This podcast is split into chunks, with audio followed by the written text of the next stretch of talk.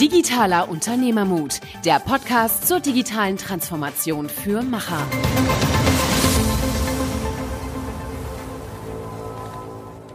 Hallo und herzlich willkommen zu einer neuen Folge Digitaler Unternehmermut.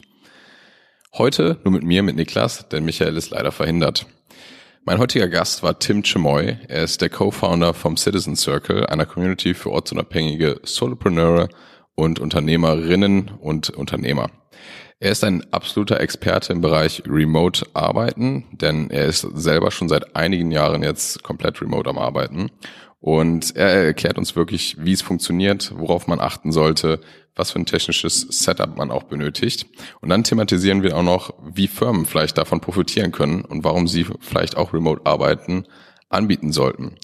Es geht hier stark darum, welche Freiheitsgrade wirklich äh, Arbeitnehmer und Arbeitnehmerinnen in Zukunft wünschen und wie man das eben wirklich in einem Change-Prozess einführen kann. Dann wünsche ich euch viel Spaß beim Hören.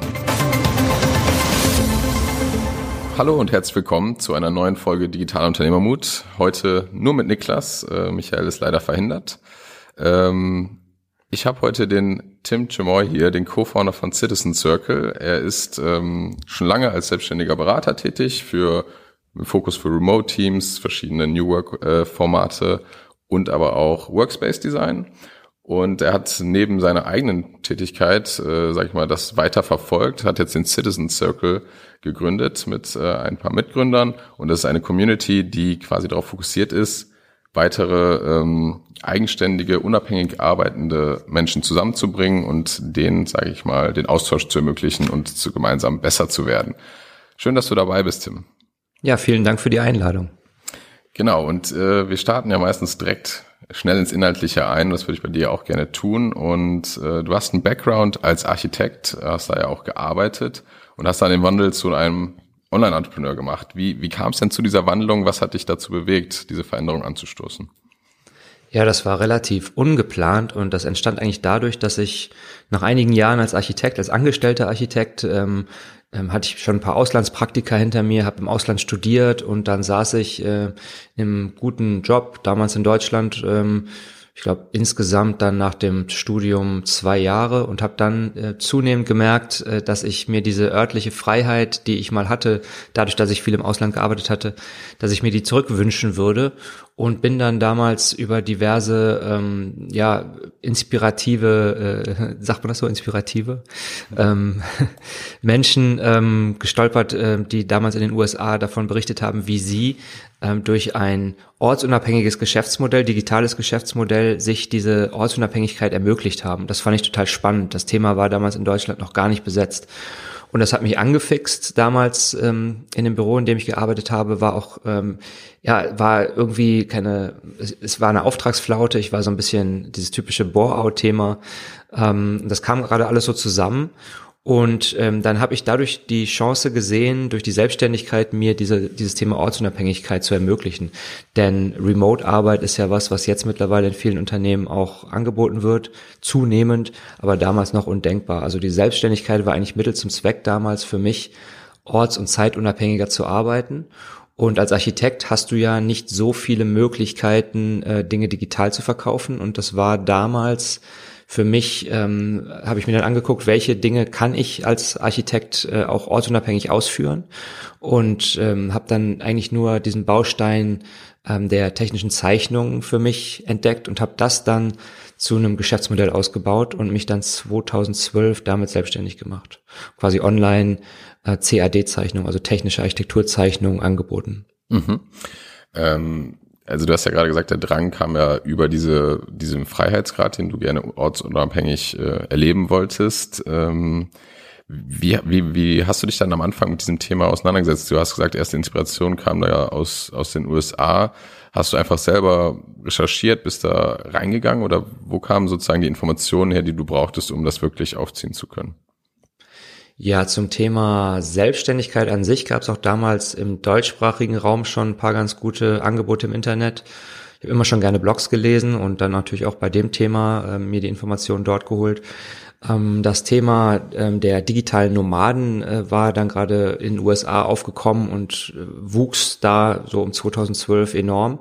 Das heißt, ich habe so auf der einen Seite mir die Infos zum Thema Selbstständigkeit aus den deutschen Websites geholt und diese ähm, diese äh, Inspiration zum Thema Remote, äh, Ortsunabhängigkeit aus den USA und habe das so in einen Topf geschmissen und mein eigenes Ding draus gemacht. Und natürlich auch eine Menge Bücher gelesen. Um, ähm, und das war so ein Prozess, der ging über ein halbes Jahr, damals noch während meines ähm, alten Jobs. Bei einem Projektsteuerer im Bauwesen war das. Und ähm, dann habe ich mich einfach ins kalte Wasser der Selbstständigkeit gestürzt und habe auch erstmal niemandem davon erzählt, dass mein ja mein Hauptmotivator eigentlich diese Ortsunabhängigkeit ist. Weil wenn du sagst, ich möchte mich selbstständig machen, dann sagen viele Leute, oh, äh, ist vielleicht ein bisschen gefährlich, musst du mal aufpassen. Aber am Ende versteht's jeder und am Ende unterstützt dich auch jeder. Hätte ich jetzt gesagt, ich möchte ähm, ortsunabhängig werden, dann hätten die Leute damals mir wahrscheinlich einen Vogel gezeigt. Mhm. Und dann habe ich damals einfach die Selbstständigkeit verfolgt und äh, dieses Thema der Remote-Arbeit dann quasi so heimlich mit einschleichen lassen. Okay. ähm, ja, jetzt lebst du es ja wirklich schon seit einigen Jahren sozusagen, dann dein Wunsch damals, diese Ortsunabhängigkeit äh, auch wirklich umsetzen zu können. Wie fühlt sich das für dich an? Also ist, ist das das erwartete, sag jetzt mal, Glücksgefühl oder die Zufriedenstellung, die dadurch auch eingesetzt hat? Das war eine lange Reise. Ich habe auch äh, im ersten Jahr war es einfach nur toll, diese Flexibilität zu haben, aber gleichzeitig war es auch natürlich wie immer, wenn man als Selbstständiger startet, erstmal hart, ähm, eine gute Kundenbasis zu haben, das Fundament ähm, stabil zu haben. Ähm, ich muss sagen, dieses Thema ortsunabhängig zu arbeiten, ähm, ist am Anfang erstmal dieses Ziel, das dich motiviert. Und wenn du es dann erreicht hast, dann merkst du aber auch, dass da eine ganze Menge dranhängt, wie zum Beispiel auch, ja, Homeoffice kann sehr einsam sein oder ähm, es kann natürlich auch äh, dazu führen, dass du vielleicht mal am anderen Ende der Welt bist. Ähm, in dem Fall jetzt zumindest bei mir, weil ich direkt gerne viel gereist bin dann auch. Ähm, und du hast dann äh, in Deutschland eine Chance für einen super Auftrag und der Kunde sitzt natürlich dort und an sich hat er kein Problem damit, dass du ortsunabhängig arbeitest, aber du kannst jetzt nicht mal eben vorbeikommen. Also da kann ich, ähm, da könnte ich jetzt 20 Beispiele aufzählen, was, welche Herausforderungen da auf dich zukommen. Aber gleichzeitig, wenn du halt ähm, diesen Wunsch hast, so zu leben, wenn das dein Lebensmodell ist, dass du anstrebst, so ortsflexibel und zeitflexibel zu sein, ähm, das war bei mir so. Da habe ich keine Kompromisse mehr gemacht und es hat dann auch ein, zwei Jahre gedauert, bis das gut gelaufen ist. Aber dann muss ich sagen, heute äh, funktioniert das ganz wunderbar. Natürlich auch unter anderem deswegen, weil ich ähm, eben keine Kundentermine mehr in Deutschland wahrnehmen muss, wenn ich nicht möchte. Ne? Mhm. Ähm, jetzt ist ja so, ich denke mal am Anfang, wenn ich es richtig äh, verstanden habe, ist ja so, dass du dich als mehr oder weniger Solopreneur ja selbstständig gemacht hast. Ähm, mittlerweile, zum Beispiel beim Citizen Circle, seid ihr ja, glaube ich, auch um die zehn Leute, seid ihr ja auch ein Team. Ähm, wie siehst du das? Also sag ich mal, alleine selbstständig ort ortsunabhängig zu arbeiten, ist ja die eine Sache, aber wie funktioniert das Ganze auch noch mit einem Team zusammen? Was muss man da vielleicht beachten? Ja, das ist ein großer Unterschied. Auf der einen Seite hast du natürlich in der Regel als Solopreneur auch ähm, Kunden und äh, gerade wenn du als Berater tätig bist, dann musst du dich da natürlich auch so aufstellen, dass sie dich erreichen können oder dass man sich vielleicht auch mal gelegentlich sieht. Aber äh, wenn du dann mit einem Team arbeitest, dann ähm, wird es alles noch mal eine Stufe schwieriger, aber auch machbar heutzutage. Das war bei mir damals dann ja so drei Jahre nach der ähm, Selbstständigkeit oder nach der Arbeit als Solopreneur kam dann der Citizen Circle, unsere Community dazu. Ich vielleicht später noch mal erzählen, wie das dann zustande kam. Aber äh, das war dann so ein Zeitpunkt 2015, wo wir schlagartig auch als Team dann zusammengearbeitet haben. Erstmal mit vier Leuten und seitdem sind wir so langsam gewachsen. Und ähm, da gibt es letztendlich zwei Hauptelemente, die es zu beachten gilt. Das ist einmal der Einsatz der richtigen Tools natürlich, ne? dass mhm. äh, man mit den richtigen Tools äh, richt, äh, sich so die Arbeit strukturiert, dass man nicht nebeneinander sitzen muss und es kein Problem ist, äh, die Kommunikation, ähm, das Management der Aufgaben zu lösen. Aber ein Punkt, der oft nicht so besprochen wird und der eigentlich noch viel wichtiger ist aus meiner Erfahrung, ist das richtige Mindset ähm, es nützen dir die tollsten Tools nicht, wenn nicht alle wirklich das Thema Remote-Arbeit leben und auch wirklich daran glauben. Und das fängt schon dabei an, ähm, dass man äh, dass man sich darauf einstellt, entsprechend seine Arbeit anzupassen, so dass alle miteinander zusammenarbeiten können remote. Und wenn du sozusagen deine alten Arbeitsweisen behältst, ähm, aber das dann irgendwie versuchst in die Tools zu quetschen, dann kommst du auch nicht weiter. Mhm. Ähm, was wären denn da für dich zum Beispiel konkrete Beispiele, wenn du sagst, so du musst gewisse Arbeitsweisen oder ein gewisses Verhalten an den Tag legen? Was sind so für dich da gewisse Erfolgsfaktoren, um so in einem Team remote äh, arbeiten zu können? Also ganz wichtiger Faktor, das haben wir immer wieder gemerkt, ist, dass die Leute proaktiver sein müssen als in anderen Teams. Also man kann in so einem Büro in der Regel ja, da gibt's auch Mitarbeiter, die vielleicht einfach darauf warten, dass der Chef ihnen die nächste Aufgabe zuweist und so weiter. Mhm. Ähm, in Remote-Teams, ähm, da, ja, da muss man davon ausgehen, dass die Mitarbeiter wesentlich proaktiver sind, fast so eine Art Intrapreneur, sagt man ja in dem, im New Work Terminus so schön. Ähm, da, die müssen selbstmotivierter sich die Aufgaben suchen. Ähm, man und man kann natürlich auch Zeit tracken, ähm, während die Mitarbeiter woanders sitzen, aber das funktioniert weniger gut. Ich bin ein Fan davon, einfach ähm, die Leute, ähm, man muss in einem engen Austausch bleiben, aber gleichzeitig die Leute auch einfach selbstständig ihre Dinge, ähm, ihre Aufgaben ähm, umsetzen zu lassen und dann äh, nicht so wie in einem normalen Büro, so war es bei mir früher äh, in meinem Angestellten-Dasein häufig, dass ähm, der Vorgesetzte mal vorbeikam, wieder Arbeit vorbeigebracht hat und man sich dann regelmäßig am Tag auch nochmal gesehen hat.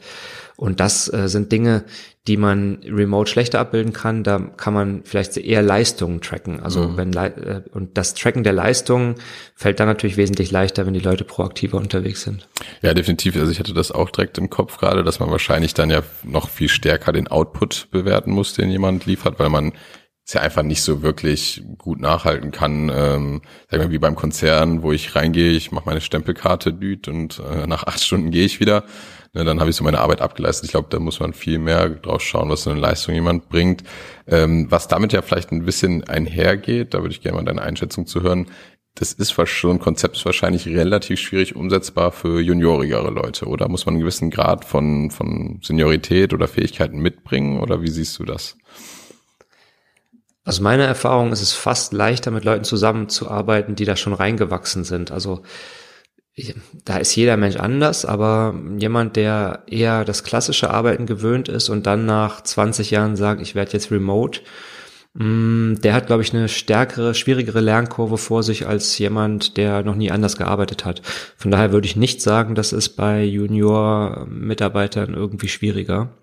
Mhm. Ähm, wo es allerdings schwieriger ist, da gebe ich dir recht, ist, dass ähm, Junior-Mitarbeiter vielleicht mit der Freiheit weniger gut umgehen können, dass man, ja, wenn du ortsunabhängig remote in einem Team arbeitest, dann hast du in der Regel ja auch nicht diese festen Zeiten von neun bis 18 Uhr oder so.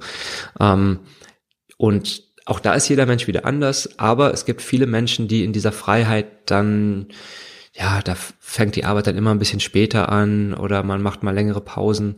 Also dieses, ähm, dieses äh, ja selbst den Tag strukturieren sozusagen mhm. ist eine Aufgabe, die man, wenn man zu Hause arbeitet oder wenn man selbstständig ins Coworking Space geht oder so, ähm, das muss man dann einfach lernen. Da muss man sich zu zwingen, dass man das tut. Wenn man dann immer wieder so in den Tag purzelt, dann geht das auf Dauer nicht gut. Und das ist wahrscheinlich was, was Leute mit mehr Arbeitserfahrung besser können. Ja, das ist, glaube ich, auch immer so diese ja, diese Gegensätze, die das anzieht. Ne? Ich glaube, um halt diesen Freiheitsgrad der, der Ortsunabhängigkeit zu haben, muss man natürlich selber einfach einen enorm hohen Grad an Selbstdisziplin an den Tag legen. Ne? Das ist, glaube ich, so der, der Trade-off, der da stattfinden muss. Ne? Total, absolut. Man muss mal, ähm, man muss seinen Tag selbst strukturieren, man muss auch damit leben, dass man sich erstmal hinterfragen muss, äh, wie möchte ich überhaupt arbeiten und dass man sich dieses Setting dann selbst bauen muss. Du fällst ja nicht, du purzelst ja nicht in so ein vorgegebenes Setting rein, sondern du musst dir dein Setting kreieren. Mhm. Ähm, vielleicht um nochmal ein bisschen weiter reinzugehen, du hast das glaube ich schon mal eben angeschnitten. Ähm, was sind so, sag ich mal, technisches Setup, was man ähm, mitbringen sollte, vielleicht welche Softwarelösungen oder welche Hardwarelösungen braucht man wirklich, um, um remote gut arbeiten zu können aus deiner Erfahrung heraus? Ja, es gibt ähm, die Kommunikationskanäle, die man definieren muss. Es gibt das Projektmanagement-Tool, das man einsetzen sollte. Auch da gibt's keine ähm, keine Lösung, die für jeden gleich ist. Das kommt natürlich immer sehr stark darauf an, ähm, wie groß das Team ist, welche Aufgaben man hat. Ist man jetzt äh, in der Beratung tätig? Ist man eher, äh, ähm, produziert man irgendwas?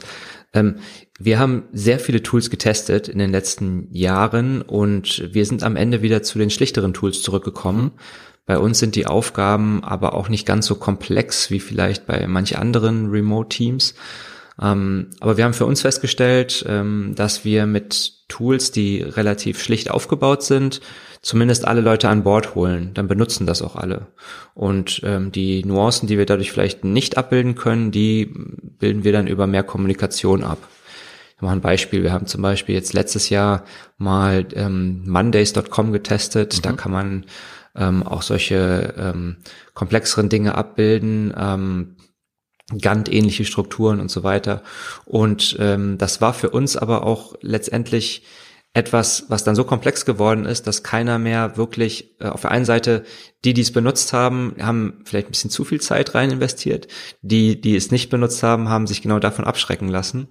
Und ähm, wir sind am Ende wieder bei Trello gelandet, weil bei Trello machst du einfach dein eigenes Board, kannst es selbst gestalten ähm, und arbeiten da jetzt wunderbar wieder mit in Kombination mit ähm, anderen Tools, Kommunikationstools, natürlich ähm, in dem Fall Slack mhm. bei uns für die Chat-Kommunikation, ähm, Zoom für die Videocalls. Auch das ist ein tolles Tool, da kann man mittlerweile ja auch so Breakout-Rooms mitmachen. Ich weiß nicht, wer von den Zuhörern äh, Zoom schon kennt. Das ist letztendlich ein komplexeres Skype, würde ich mal sagen, auch von der Qualität in der Regel was besser. Und dort kann man äh, im Grunde einen Team-Call mit zehn Leuten abbilden, äh, einen Videocall und kann dann sagen, okay, jetzt ähm, bilden wir Team 1, 2, 3 und gehen nochmal in separate, separate äh, Videoräume und kommen kommen am Ende hier in diesen Call wieder zusammen. Das nutzen wir zum Beispiel für unseren Coworking Dienstag. Ähm, das ist eine feste Institution bei uns, wo wir alle ähm, gleichzeitig arbeiten, quasi auch wenn wir alle an unterschiedlichen Orten sitzen. Das ganze Team kommt dann zusammen und ähm, wir schalten uns dann so Pomodoro-mäßig äh, einmal die Stunde wieder per Video zusammen und sprechen mal eben in einer ganz schnellen Runde darüber, was passiert ist äh, in der einen Stunde, wissen, jeder ist ansprechbar, wenn Fragen da sind. Und dieser Dienstag ist so ein bisschen unser Halt, dass man auch alle Leute nochmal sieht, auch wenn wir uns sonst eher nur alle drei bis vier Monate mal in echt sehen. Mhm, mhm. Ja, cool. Finde ich ein cooler Ansatz. Ähm, wie, wenn ihr da wirklich zum Beispiel den Coworking Dienstag habt, wie geht ihr mit so Themen wie Zeitverschiebung um? Muss dann derjenige teilweise, sage ich mal, den Zeiten dann trotzdem einfach verfügbar sein oder wie, wie ähm, handelt ihr das? Wir haben da wahrscheinlich Glück, dass wir nicht ganz so weit äh, auf dem Globus verteilt sind. Also mhm. ähm, bei uns verteilt sich das Team, sage ich mal so, von der Zeitzone Südostasien bis zur Zeitzone ähm, England, Teneriffa, Portugal, so. Und das ist so eine Zeitzone, so, so, so, ein, ja, so ein Fenster von sechs Stunden. Und in diesem Sechs-Stunden-Fenster kriegt man das immer noch ganz gut hin mit, okay, bei dir ist Nachmittag, bei äh, uns ist Vormittag. Mhm. Hätten wir jetzt noch ein Teammitglied in den USA, dann würde es schwierig werden. Ja, und deswegen gibt's auch viele Remote-Teams. Ich kenne das auch von Kollegen, die sogar auch größere Teams remote machen, ähm, die dann sagen, okay, wenn du mit uns arbeiten willst, dann gibt's einen bestimmten Rahmen, wo du arbeiten kannst, ne? so ich sag mal so ein Drittel der Weltkugel. ähm, und wenn du dann jetzt irgendwie mal äh, nach San Francisco willst, okay, dann ist es halt Urlaub oder so, ne? Ja, ja, verstehe. Ja, aber ich denke mal, ein Drittel der Weltkugel sollte ja auch äh, genug Spielraum mit sich geben. Absolut. Ähm, vielleicht jetzt nochmal auf dem Citizen Circle zurückzukommen. Äh, wir haben jetzt ja darüber gesprochen, ne, was äh, Remote Work für dich ausmacht, wo du ja die Erfolgsfaktoren siehst. Ähm, welche Rolle nimmt der Citizen Circle ein? Wie kann er, sag ich jetzt mal, Leuten helfen, die, die sich in diese Richtung interessieren? Ja, der Citizen Circle ist gewachsen aus meinem Blog, den ich damals gestartet habe, ähm, parallel zu meiner Selbstständigkeit. Ähm, da habe ich so erzählt, wie das bei mir alles, also meine Lernkurve letztendlich ähm, dort niedergeschrieben ähm, hin zur Remote-Arbeit. Und da hat sich dann eine Community aus Lesern entwickelt und die haben wir dann 2015 in den Citizen Circle überführt und das ist jetzt mittlerweile unsere ähm, kurierte Community von Gründern, die sich alle mit dem Thema Remote beschäftigen. Und da muss ich kurz dazu erzählen, das kommt natürlich ursprünglich eher aus dem Bereich äh, des Solopreneurs, der aus der intrinsischen Motivation heraus sagt, ich möchte jetzt diese Flexibilität und ich suche mir jetzt ein Geschäftsmodell, mit der ich mir das ermögliche. Das betrifft, äh, betrifft die meisten Mitglieder bei uns. Jetzt kommt aber das Thema auch gleichzeitig zunehmend noch von der anderen Seite, ähm, der Seite des New Work, wo auch Unternehmen sagen, ähm, wir beschäftigen uns mit dem Thema jetzt nicht mehr aus dieser Motivation, aus dieser inneren Motivation für uns selbst, sondern weil wir erkennen, da sind auch Vorteile für unsere Mitarbeiter, zum Beispiel Fachkräftemangel und so weiter. So, und jetzt verschmelzen gerade so diese zwei Herangehensweisen an das Thema zunehmend und das finde ich total spannend. Und äh, da versuchen wir uns natürlich auch mit unserer Community zu positionieren, dass wir auf der einen Seite weiterhin dieses Austausch, Networking-Angebot für ähm, ortsunabhängige Solopreneure haben, auf der anderen Seite ähm, aber zunehmend auch Kontakt suchen zu den Unternehmen, die sich für Remote-Arbeit interessieren und dann da auch die Lücke schließen. Denn ich sag mal, da ist ja eine riesen, ähm, da ist ja ein, ein spannender Austausch möglich zwischen diesen zwei äh, Welten. Ja, definitiv. Ich denke mal, ähm da können, glaube ich, beide Seiten definitiv von profitieren. Ähm, das heißt, auf der einen, also die Community steht schon primär dafür, dass, sage ich mal, der Austausch zwischen den, sage ich mal, Gleichgesinnten in erster Linie gefördert wird und dadurch dann Mehrwert entsteht oder bietet ihr auch noch zusätzliche Services an, die, ähm, die, sage ich jetzt mal, eure Mitglieder bekommen? Wir haben zusätzliche Services. Äh, wir haben zum Beispiel Deals, dass wir sagen, ähm, als Mitglied hast du bei uns bei verschiedenen Coworking Spaces Rabatt. Ähm, wir haben ein Angebot speziell für Neumitglieder, die gerade erst äh, im Anfang, in der Anfangsphase ihrer Gründung sind, dass wir dort so eine Mentoring ähm, Angebot haben und den Leuten durch die ersten Schritte helfen. Ähm, aber im Kern ist der Citizen Circle eine Community zum Austausch, zum Networking, wo man sich auf unterschiedlichster Weise hilft. Wir haben erfahrenere Mitglieder, die helfen den ähm, Neumitgliedern vielleicht inhaltlich mal weiter mit Rat und Tat in, zu Sachen Gründung.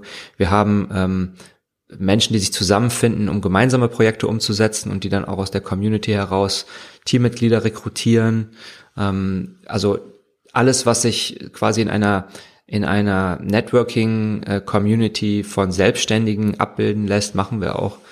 Ähm, zum Beispiel, es macht sehr viel Spaß. Wir haben diesen ähm, diesen äh, Chatbot, den Donut-Chatbot, äh, der automatisch Leute für ein ähm, äh, Coffee-Date matcht alle drei Wochen. Das mhm. äh, heißt, jedes Mitglied von uns, das sich dafür anmeldet, ähm, wird alle drei Wochen einem anderen Mitglied, und zwar immer äh, einem Mitglied, das er, mit dem er möglichst wenig Kontakt bisher hatte, das wird irgendwie errechnet, äh, zugewiesen und dann können die zwei sich verabreden für einen, für einen virtuellen Coffee oder vielleicht auch nicht virtuell, wenn sie in derselben Stadt leben.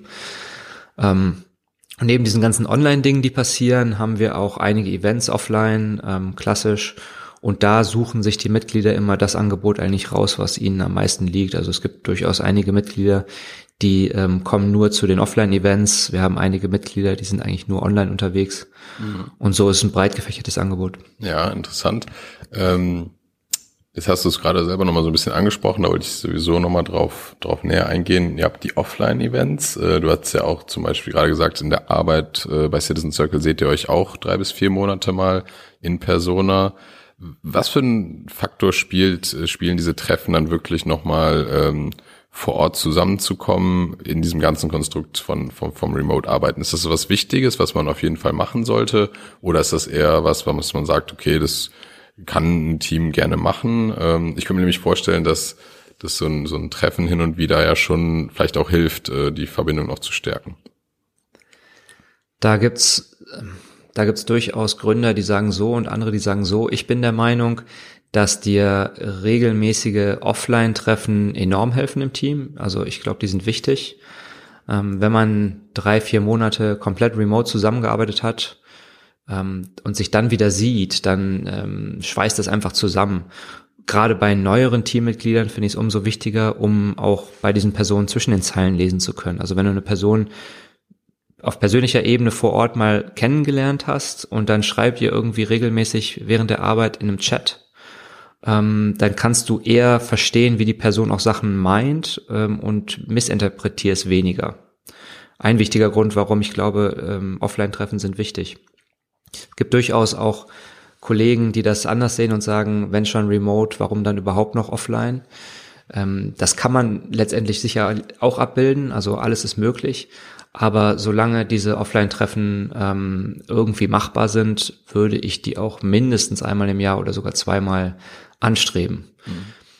Und ähm, dieses die, äh, die Leute wieder auf eine persönliche Ebene zusammenbringen, ähm, gerade wenn du nur digital kommunizierst, ähm, vor allem wenn du auch eher in, in Schrift kommunizierst und weniger ähm, telefonierst, dann ähm, ist es unglaublich hilfreich, die Person besser zu kennen und zu verstehen.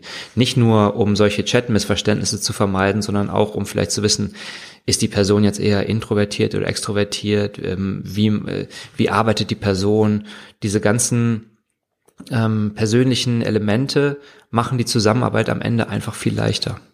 Ja, ähm, finde ich spannend. Ähm, wenn du jetzt, sag mal, ich, ich kriege jetzt einfach mal ein Beispiel. Man ist ein Team äh, von, von zehn Leuten, was remote arbeitet und man trifft sich dreimal im Jahr und vielleicht gerade so bei so einem ersten Treffen.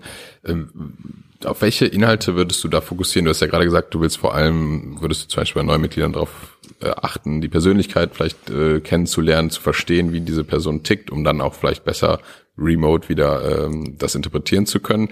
Was sind vielleicht so Inhalte oder, oder welchen Fokus würdest du bei so einem Offline-Treffen dann setzen? Bei uns ist es ja so, dass wir diese Treffen gleichzeitig auch als Community-Treffen benutzen. Da kommen alle 450 Mitglieder, ähm, werden eingeladen. Letztendlich, es kommt in der Regel circa ein Drittel oder die Hälfte. Ähm, da geht's einfach um Networking-Elemente. Ähm, da haben wir Vorträge, da machen wir ähm, verschiedene ähm, andere Angebote, die jetzt mit unserem Team nicht direkt was zu tun haben. Aber wir nutzen diese, diese äh, Meetups natürlich dann auch immer, um nochmal vorher oder nachher ein Teamtreffen zu haben.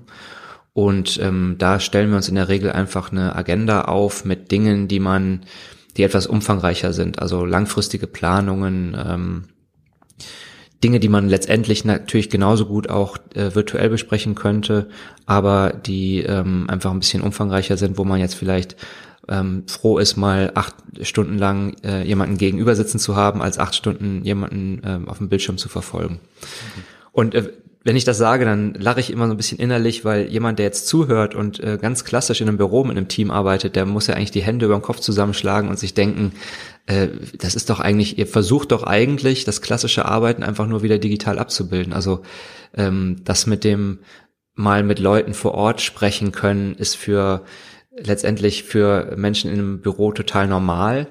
Äh, warum muss ich jetzt quasi ähm, ans andere Ende der Welt reisen, um dann zu versuchen, das wiederherzustellen? weißt du, das ist irgendwie so ein bisschen absurd vielleicht. Auf der anderen Seite, es ist ja, also der, der intrinsische Antrieb hier ist ja quasi sich selbst, sich persönlich die Möglichkeit äh, zu geben, jederzeit dort zu sein, wo, ähm, wo das Leben einen hinzieht oder wo man leben möchte, aus welchem Grund auch immer. Das kann ja sein, die Familie möchte irgendwie ein Häuschen an der Nordsee oder ich habe mich verliebt irgendwo, äh, keine Ahnung, in Spanien oder ich äh, mag es in Europa nicht mehr und, und äh, suche jetzt mein Lebensglück in Südostasien, also was auch immer äh, privat einen irgendwo hintreibt. Ähm, oder natürlich auch geschäftlich. Kann ja auch sein, dass ich jetzt eine neue Geschäftsmöglichkeit sehe irgendwo anders und deswegen umziehen möchte und gleichzeitig aber auch mit meinem Team weiterarbeiten will.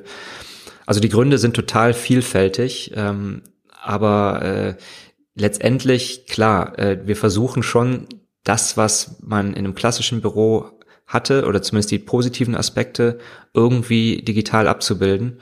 Und ähm, das klappt natürlich nur bedingt. Das heißt, ähm, Remote-Arbeiten ist unterm Strich immer ein Kompromiss. Mhm. Ja, ähm, vielleicht können wir da noch mal ein bisschen bisschen reingehen. Es ist ein Kompromiss. Ähm, ich denke mal, die die Vorteile liegen liegen ja auch auf der Hand. Da haben wir ja gerade schon ein paar Mal drüber gesprochen. Zum Beispiel die Ortsunabhängigkeit, die du ja gerade hervorgehoben hast. Aus verschiedensten Gründen kann das ja für für jemanden sehr attraktiv sein. Ähm, ein Ding, was, was mir jetzt direkt so in den Kopf gestoßen ist, Richtung Limitierung, auch in Bezug auf die Offline-Treffen, welche Inhalte man da vielleicht bespricht. Ähm, ich denke mal gerade so emotionalere Themen, wenn es vielleicht auch mal um kritisches Feedback geht oder solche Sachen, sind ja wahrscheinlich schon angenehmer, wenn man wirklich direkt der Person gegenüber sie äh, sitzt, um, um vielleicht auch anders darauf reagieren, eingehen zu können. Ähm, das war vielleicht mal ein, eine Idee von mir. Wie, erstmal vielleicht, wie stehst du dazu und vielleicht kannst du danach ja nochmal weitere Limitierungen, die du so vielleicht mitgenommen hast aus den Jahren Erfahrung nennen? Also ich bin der Meinung, du musst als Remote-Team eigentlich eine Streit, eine, eine virtuelle Streitkultur mhm. ähm, etablieren, vereinbaren.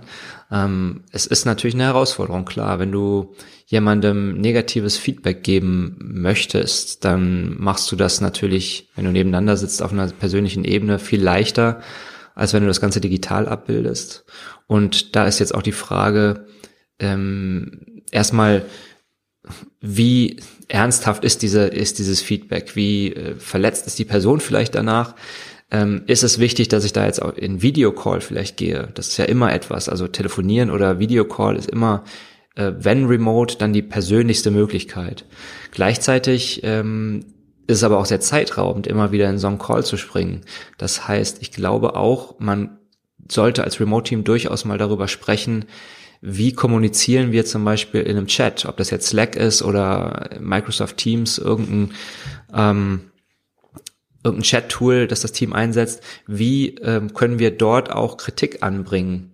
Das kann dann auch schon solche Themen sein wie, benutzen wir Smileys oder nicht? Ne? Also, die meisten kennen es, da kriegt man eine SMS von jemandem, ähm, der einem eigentlich was freundlich mitteilen möchte und er schreibt aber kein Smiley, dann nimmt das Gegenüber vielleicht diese Nachricht heutzutage schon komplett anders wahr, als wenn da noch so ein lächelndes Smiley hinter sitzt. Mhm, ähm, das ist nur ein Beispiel. Oder dass man, ähm, dass man darüber spricht, äh, wann wird es zu einem Streit, wo wir in, in äh, Scroll wechseln sollten und wann äh, kann man das noch über Slack vertreten, ohne dass Missverständnisse aufkommen. Hängt vielleicht auch wieder davon ab, wie gut sich die Teammitglieder schon kennen.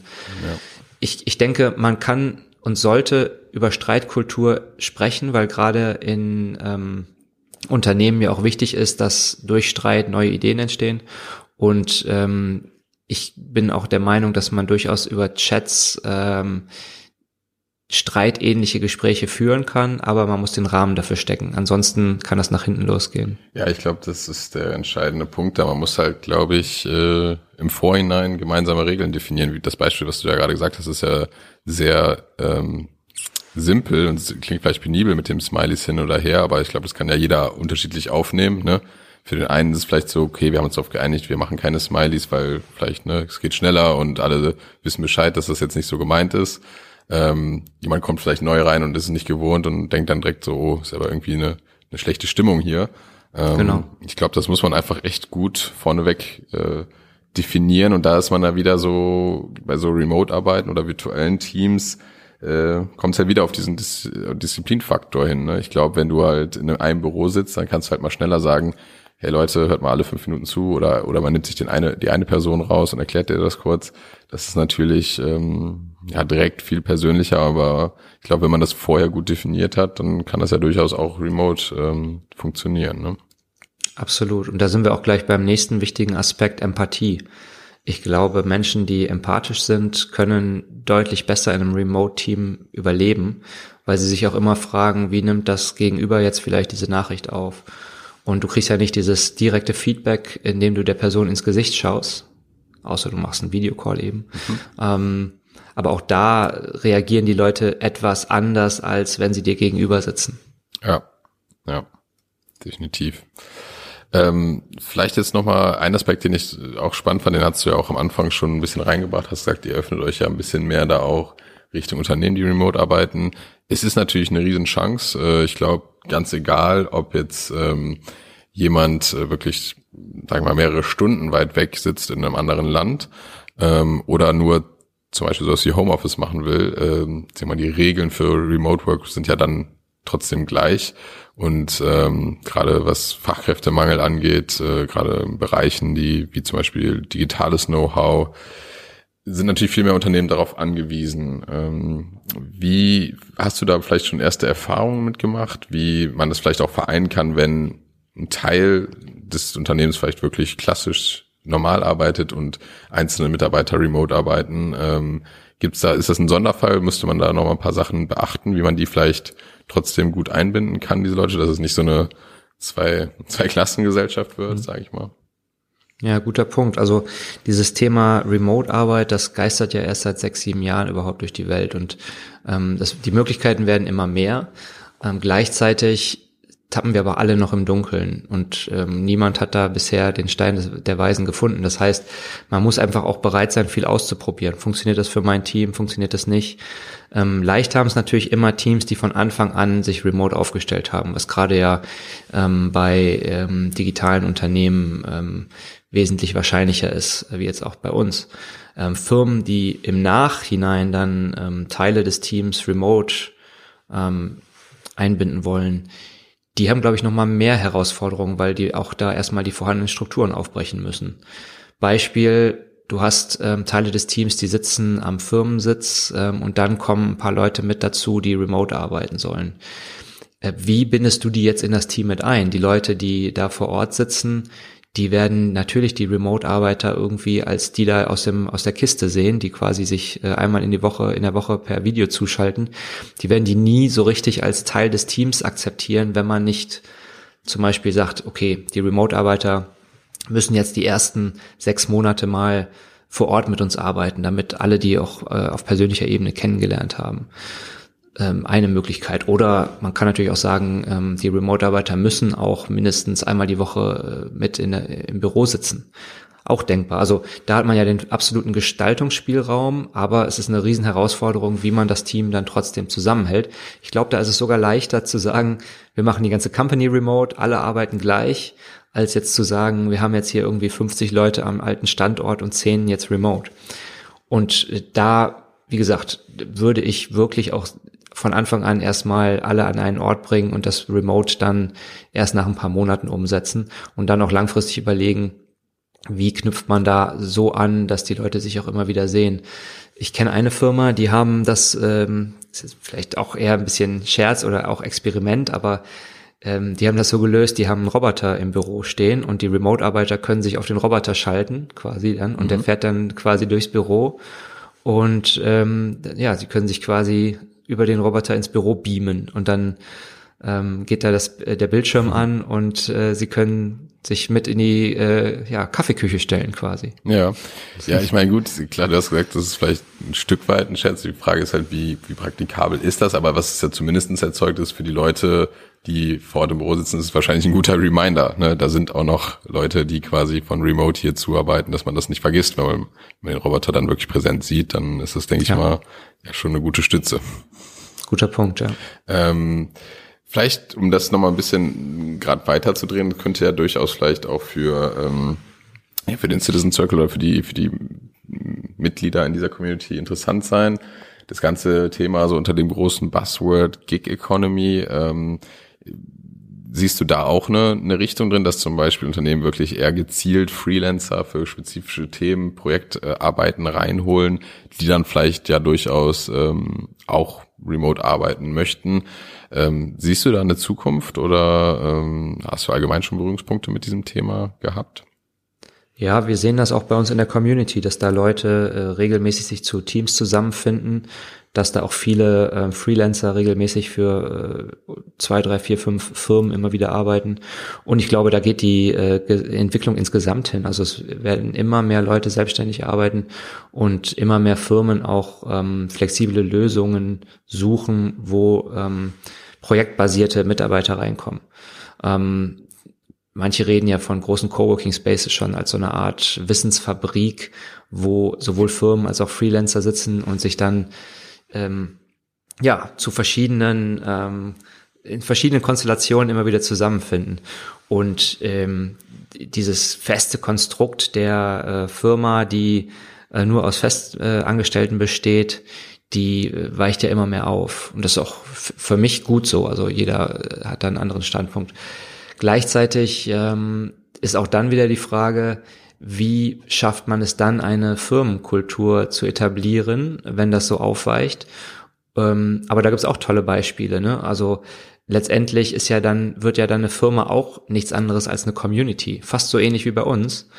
Nur, ähm, dass man, dass die Leute vielleicht jetzt ähm, sich mit dieser, mit dieser Community äh, slash Firma identifizieren, auch wenn sie teilweise mal wieder äh, woanders unterwegs sind, arbeitstechnisch. Mhm. Ja, ich meine, das äh, finde ich, fand ich jetzt eine sehr coole Aussage, ne, dass eine Firma vielleicht mehr wie eine Community wird. Und ähm, ich meine, das heißt ja auch nicht, wenn ich beispielsweise, ich mache einen äh, ein Projekt mit einer Firma, habe dann vielleicht wieder ein paar kleinere andere Projekte. Heißt ja auch nicht, dass ich vielleicht nach einem Jahr oder nach einem halben Jahr nicht nochmal zu dieser Firma oder im Zweifel zu dieser Community dazustoße und wieder ein Projekt äh, anstoße. Ich glaube, das könnte ich mir auch durchaus vorstellen, dass das eine, eine Zukunft ist, die für viele ähm, Arbeitnehmer attraktiv sein kann. Und das kann man auch wunderbar über architektonische Elemente umsetzen. Ne? Wenn du zum Beispiel sagst, du hast hier einen Firmensitz und machst jetzt aber bewusst mal das Erdgeschoss, verwandelst du in einen offenen Coworking Space, mhm. wo auch Remote-Arbeiter, wo auch Freelancer arbeiten dürfen, die für die Firma tätig sind oder vielleicht sogar externe. Ähm, und äh, ja, je weiter du dann quasi in diesem Firmengebäude nach oben gehst, desto fester sind die Mitarbeiterplätze. Und so hast du ja, so eine stimmt. fluide Struktur im ja, Gebäude. Das ja, das finde ich irgendwie gerade einen ganz, ganz coolen Ansatz. Ähm, vielleicht gleich würde ich dann nochmal ein bisschen stärker auf dich persönlich eingehen wollen. Vielleicht nochmal als so letzte Frage jetzt zu diesem Bereich, wie im Unternehmen da arbeiten können. Ähm, sag mal, eine Kernzielgruppe hier in unserer Hörerschaft ist halt auch der Mittelstand und ähm, der Mittelstand hat natürlich gerade auch viele Probleme, äh, was Mitarbeitergewinnung zum Beispiel angeht, äh, gerade in diesen neueren Funktionen, alles was mit äh, Softwareentwicklung, New Work, Design äh, im digitalen Bereich zu tun hat. Äh, siehst du vielleicht da die Möglichkeit, weil das war jetzt mal eine Idee, du hast gesagt, es ist wahrscheinlich einfach, wenn man eine Firma komplett remote von Anfang an aufsetzt, zum Beispiel zu sagen, wir bauen eine Geschäftseinheit oder ein, ein Bereich, wo, wo gerade diese digitalen Kompetenz gebündelt werden, auf und der ist zum Beispiel von vorne weg remote. Ähm, erstmal vielleicht kannst du das als Ansatz vielleicht vorstellen? Kann ich mir als ein sehr gutes Modell vorstellen. Ähm, da kann, hat man dann so diesen Rahmen, um viel auszuprobieren. Ähm, gleichzeitig äh, gibt es auch viele Firmen, wo Angestellte sind, die mit diesem Thema Remote so gar nichts anfangen können. Ne? Ich, ähm, ein guter Freund von mir, der hat ein Unternehmen mit, ähm, ich glaube, 20, 30 Mitarbeitern in, im Kölner Raum und da wurde auch versucht, ähm, Remote für Mitarbeiter anzubieten, aber da waren die meisten gar nicht wirklich, äh, die hatten lieber ihre ihre Palme und ähm, und ihr Bild, quasi ihr Familienbild auf dem Schreibtisch stehen und die haben da überhaupt keine Lust zu. Und wenn du die Einheit mal ausklammerst und dann speziell auch Leute suchst, die diese intrinsische Motivation, remote zu arbeiten, auch mitbringen, ähm, dann funktioniert das sicherlich deutlich besser. Und dann ähm, hast du die zwei Herausforderungen, diese beiden Gruppen irgendwie anzudocken, dass die sich auch, ähm, dass sie auch gut miteinander arbeiten. Und ähm, du hast die Herausforderung, dem, den, dem Remote-Team einen Rahmen zu stecken. Aber gleichzeitig hast du nicht die Gefahr, dass du die vorhandenen Strukturen gleich komplett erstmal ähm, auseinandernehmen musst, sondern erstmal in einem zweiten geschützten Raum experimentieren kannst. Ne? Mhm. Ja, genau. Ähm, ich denke, man kann es ja auch versuchen, zum Beispiel am Anfang die Projekte, die in diesem, sag mal, dieser neueren Einheit gemacht werden, so zu schneiden, dass die relativ unabhängig von, von dem Kerngeschäft laufen können. Ähm, und dann kann man ja gucken, wenn man da erste Erfahrungen gemacht hat, wie man dann halt wirklich diese, dieses Andocken oder diese Synchronisation zwischen den beiden Bereichen hinbekommt. Ne? Super Idee, gerade für etablierte Teams, ja. Okay, ähm, Jetzt vielleicht mal zu dir persönlich. Ich meine, die Digitalisierung hat ja, glaube ich, auf dein Leben äh, einen großen Einfluss gehabt, dadurch, dass du ja, dass diese ganze Remote-Arbeiten ja erst dann möglich wurde äh, durch bessere digitale Technologie. Jetzt ist es ja so, dass der Wandel immer schneller wird, gefühlt. Ne? Es gibt immer neue Innovationen, es gibt immer mehr Informationsfluss. Ähm, wie gehst du persönlich damit um? Wie, hast du irgendwelche Methoden oder so, die dich selber vielleicht äh, erden oder was machst du, um damit umzugehen? Ja, wenn ich mal wieder im Homeoffice mit dem Team zusammengearbeitet habe und irgendwie gar nicht mehr, gar kein Ende mehr finde, und das ist ja auch eine Herausforderung, dass man auch irgendwann mal den Laptop zuklappt, ähm, dann gehe ich laufen, eine Stunde laufen, macht, sortiert meinen Kopf komplett durch. Das ist so meine Art von Meditation. Ähm, und danach beurteilt man Dinge wieder komplett anders. Das merke ich immer wieder, wie ich mich manchmal auch verfange äh, ähm, oder auch die Wichtigkeit von Aufgaben falsch einstufe. Und wenn man sich einmal komplett resettet und einmal auspowert und dann nochmal auf seine To-Do-Liste äh, guckt, dann bewertet man Sachen manchmal so anders. Und ähm, diese, ähm, dieses äh, von, von der Informationsflut ähm, und von der ganzen Technik überwältigen lassen. Die Gefahr ist einfach da und da muss man, glaube ich, jeder muss da seinen Ausgleich finden und sich auch manchmal dazu zwingen, das dann durchzuziehen. Ne? Mhm. Ähm, also für dich ist da, sag ich mal, so ein Ausgleichsmechanismus auf jeden Fall sehr wichtig. Um, äh, Total. Okay. Ähm, vielleicht die nächste Frage in dem Bereich nochmal so, gab es mal eine Situation, wo du komplett in Anführungsstrichen digital gescheitert bist, äh, wo es irgendwas gab, was einfach im digitalen Bereich gar nicht für dich funktioniert hat und vielleicht auch ein gewisses Learning, was du daraus gezogen hast? Ja, gerade damals, als wir ähm, noch direkten Kundenkontakt hatten im äh, klassischen CAD-Business, da war das manchmal echt eine Herausforderung. Ähm, Beispiel, der Kunde, ein Architekturbüro aus Berlin, rief an auf unserer deutschen Büronummer, äh, in Anführungszeichen Büronummer, denn äh, der Anruf landete dann bei einem Sekretariatsservice. Ähm, dort äh, ging dann jemand ans Telefon, Tusche-Team, guten Tag. Ähm, dann kam der Auftrag rein. Die haben uns dann eine Nachricht auf die App geschickt und dann musste ich quasi zurückrufen, um den Auftrag an Land zu ziehen. Und ich erinnere mich noch, äh, wie dann die Leute natürlich immer davon ausgegangen sind, dass ich jetzt aus Berlin anrufe. Und äh, ich saß jetzt vielleicht, sagen wir mal, irgendwo im Norden Thailands in Chiang Mai und der Hahn hat im Hintergrund gekräht. Mhm. Und der Kunde, sagt, Kunde sagt dann, bei Ihnen ist aber doch ganz schön ländlich für Berlin.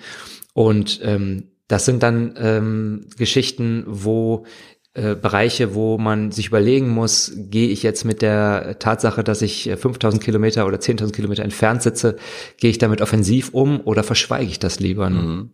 Und was hast du so für Erfahrungen gemacht? Äh, was hat besser funktioniert? Ich muss sagen, ganz am Anfang war ich schon sehr froh, auch viel noch vor Ort zu sein und es gab viele gute Aufträge, die ich nur bekommen habe, weil ich dann auch noch mich mit den Kunden getroffen habe, ganz klar. Die spätere Abwicklung war dann problemlos remote abbildbar. Irgendwann habe ich dann aber, als es immer besser lief, auch gesagt, ich gehe keine Kompromisse mehr ein, sondern ich nehme nur die Aufträge an. Das konnte ich natürlich mir auch erst leisten, nachdem genug Aufträge da waren, ähm, die, äh, wo nicht erforderlich ist, dass vor Ort Termine stattfinden. Und dann bin ich natürlich auch irgendwann dann ganz offen damit umgegangen. Und da gab es durchaus auch Kunden, ähm, die das sofort dann nicht gut gefunden haben. Also die haben auch gar nicht, hatten gar kein Interesse, erstmal zu schauen, wie die Arbeitsleistung ist, sondern allein die Tatsache, dass ich nicht äh, 50 oder 500 Meter, sondern äh, oder 500 Kilometer, sondern 10.000 Kilometer entfernt sitze, hat sie so gestört, dass sie äh, wahrscheinlich da kein Vertrauen hatten darin, dass ich trotzdem eine gute Arbeit. Mhm. Ja, ist wahrscheinlich dann ein Stück weit dieser Sicherheitsgedanke, ne? so im Zweifel, dann trifft man sich hier vor Ort und dann kann man das klären, dass der dann vielleicht wegfällt und Firmen da irgendwie Bedenken haben. Ne? Ja, also ich war auch oft auf Vorortterminen, ähm, sowohl als Architekt als auch später dann als Dienstleister wo du eigentlich einfach mit dem Auftraggeber nur durch das Gebäude läufst, äh, dir Sachen anguckst, die du auch komplett über Fotos hättest abbilden können. Mhm. Ähm, und ich glaube, da geht's wirklich dann echt nur darum, dass der Auftraggeber mal sehen will, mit wem er da arbeitet und die Person auch persönlich kennenlernen will.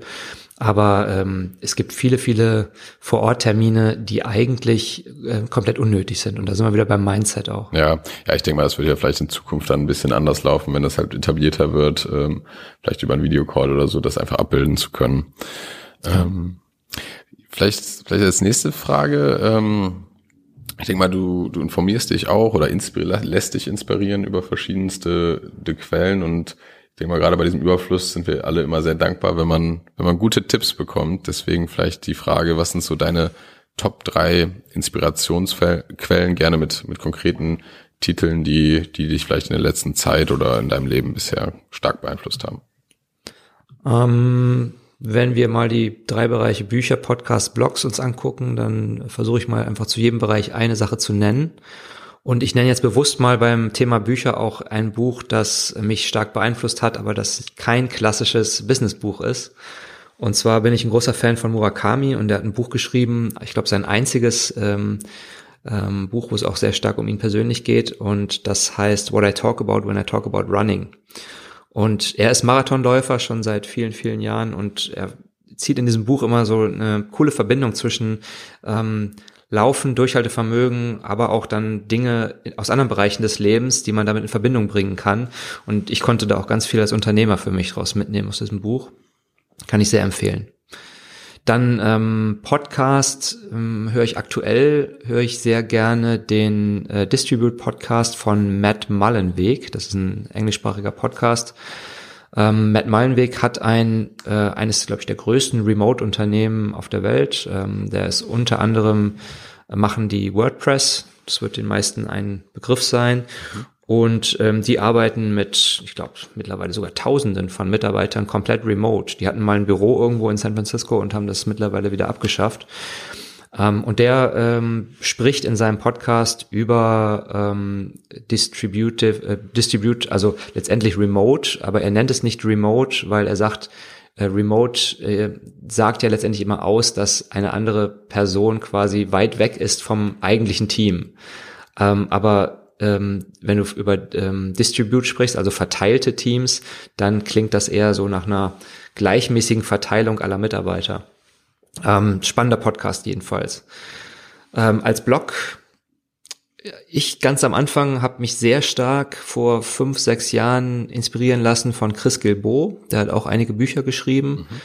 Ähm, The Art of Non-Conformity heißt sein Blog, glaube ich. Ähm, mittlerweile schaue ich da nicht mehr so oft rein, aber ich kann ihn sehr empfehlen, wenn man einfach ja, wenn man einfach eine Querdenkerperspektive gewinnen möchte, auch in Bezug auf Selbstständigkeit, Unternehmertum. Mhm. Okay. Ja, finde ich auf jeden Fall ein paar äh, spannende Tipps, auch Sachen, die hier bisher noch nicht genannt wurden. Ähm, was ist denn eine Sache, wenn du jetzt auf den Anfang so seiner beruflichen Karriere zurückblickst, ähm, das war ja noch in der Architektur dann, ähm, was willst du vielleicht zu deinem jüngeren Ich äh, da gerne mit auf den Weg geben, was du vielleicht heute weißt? Ich würde meinem jüngeren Ich auf jeden Fall raten, dem Trampelpfad nicht so lange zu folgen und ein bisschen früher schon abzubiegen. Ähm, ich habe Architektur studiert, habe dann zwei Jahre als Architekt gearbeitet, habe dann nochmal Projektmanagement studiert, habe dann nochmal zwei Jahre als Projektmanager gearbeitet im Bauwesen. Also ich habe da eine ganz schön lange, ähm, ganz schön langen Anlauf gebraucht, bis ich dann irgendwie so mit Mitte 30 ähm, gesagt habe, ich äh, probiere die Selbstständigkeit äh, für mich aus und ähm, bin so ein bisschen neidisch, wenn ich heute Leute sehe mit 25 oder sogar Anfang 20, die schon so straight ihren Weg gehen und sich ähm, zum Unternehmer hin entwickeln, Unternehmerin. Ja, also ich sehe das nicht als verschwendete Zeit, aber ich würde auf jeden Fall meinem jüngeren Ich raten, probier schon ein bisschen früher, dann würde ich vielleicht heute schon Sachen umgesetzt haben, die ich mir immer noch für die nächsten Jahre vorgenommen habe. Mhm. Also früher, sag ich jetzt mal, dem inneren Trieb so ein bisschen folgen. Genau, oder vielleicht auch einfach die Möglichkeiten erkennen, die eine Selbstständigkeit ähm, einem bieten. Mhm. Okay. Das war für mich äh, gar keine Frage. Also ich habe mich da gar nicht mit auseinandergesetzt. Das war keine Option damals. Ich weiß auch nicht, ähm, warum nicht eigentlich, aber ich habe es einfach nicht wahrgenommen als Option. Mhm. Ja, aber ich meine, umso cooler ist es ja, dass du jetzt mit dem Citizen Circle vielleicht für die Leute, die darüber nachdenken oder die ähm, sich in die Richtung informieren wollen, ja die Möglichkeit bietest, ähm, da den, den Ort zu finden. Hoffentlich. Hoffentlich, ja. Okay, ähm, über welchen Kanäle ähm, können unsere Hörer denn am besten mehr von dir hören? Wir haben ja auch schon eine Podcast-Folge für deinen Podcast aufgenommen, I Love Mondays. Ähm, gibt's denn, gibt's denn sonst, sag mal, das würde ich auf jeden Fall verlinken, aber gibt's sonst noch Bereiche, wo man, wo man dir gut folgen kann und mehr über dich hören kann? Ich habe noch eine persönliche Webseite, das ist timschimoy.de. Dort findet man auch die ähm, Podcast-Folgen von mir, unter anderem dann natürlich auch das Interview mit dir. Ähm, und darüber hinaus natürlich unsere Citizen Circle Seite, citizencircle.de. Da haben wir auch einen Blog, da gibt es auch einige Artikel von mir. Ja, das sind so die zwei Kanäle, über die man mich eigentlich am besten auch erreichen kann und auch gerne äh, per E-Mail kontaktieren kann über tim at citizencircle.de. Okay, dann äh, werde ich das soweit alles schon mal verlinken. Ähm, Gibt es denn jemanden, den du vielleicht äh, als Gast für unseren Podcast vorschlagen würdest, also für den digitalen Unternehmermut? Wer symbolisiert das äh, vielleicht, äh, den du kennst und ähm, sollte hier mal als Gast auftreten? Ja, ich ähm, hoffe, der war noch nicht bei euch. Ich bin zwar durch die Liste durchgegangen, aber ich glaube, ich habe ihn nicht gesehen. Und zwar ähm, finde ich auch ganz toll, was der Mark Poppenburg und Lars Vollmer mit Intrinsify auf die Beine gestellt haben. Ähm, ich finde sogar letztendlich haben die einen Ansatz zum Thema New Work, der mich deswegen sehr begeistert, weil es eben auch um diese intrinsische Motivation sehr stark geht. Ähm, und ich hatte vor einigen Monaten, fast schon ein Jahr, ein ganz tolles Podcast-Interview mit dem Lars Vollmer, der auch einige gute Bücher geschrieben hat. Und ich würde mich freuen, wenn der mal bei euch im Interview ist. Ja, also war bis jetzt noch nicht äh, im Interview und äh, hört sich auf jeden Fall nach einem, nach einem spannenden Kandidaten für uns an. Dann werden wir dann mal kontaktieren. Ähm, ja, wir sind jetzt auch schon, sage ich mal, am Ende des Podcasts und daher würde ich einfach dir die Möglichkeit geben, wirklich nochmal ein Schlusswort an unsere Hörer zu richten. Also irgendwas, was du gerne noch noch platzieren willst, loswerden willst oder nochmal unterstreichen willst, das ist jetzt dann deine Chance, nochmal das Schlusswort zu setzen.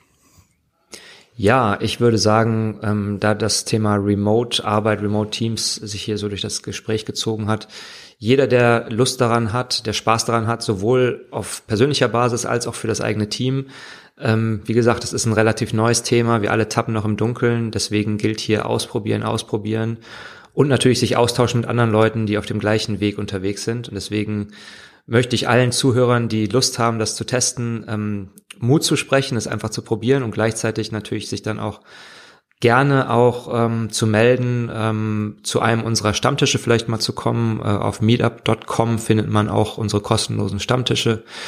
Ähm, können wir auch nochmal verlinken vielleicht. Ja.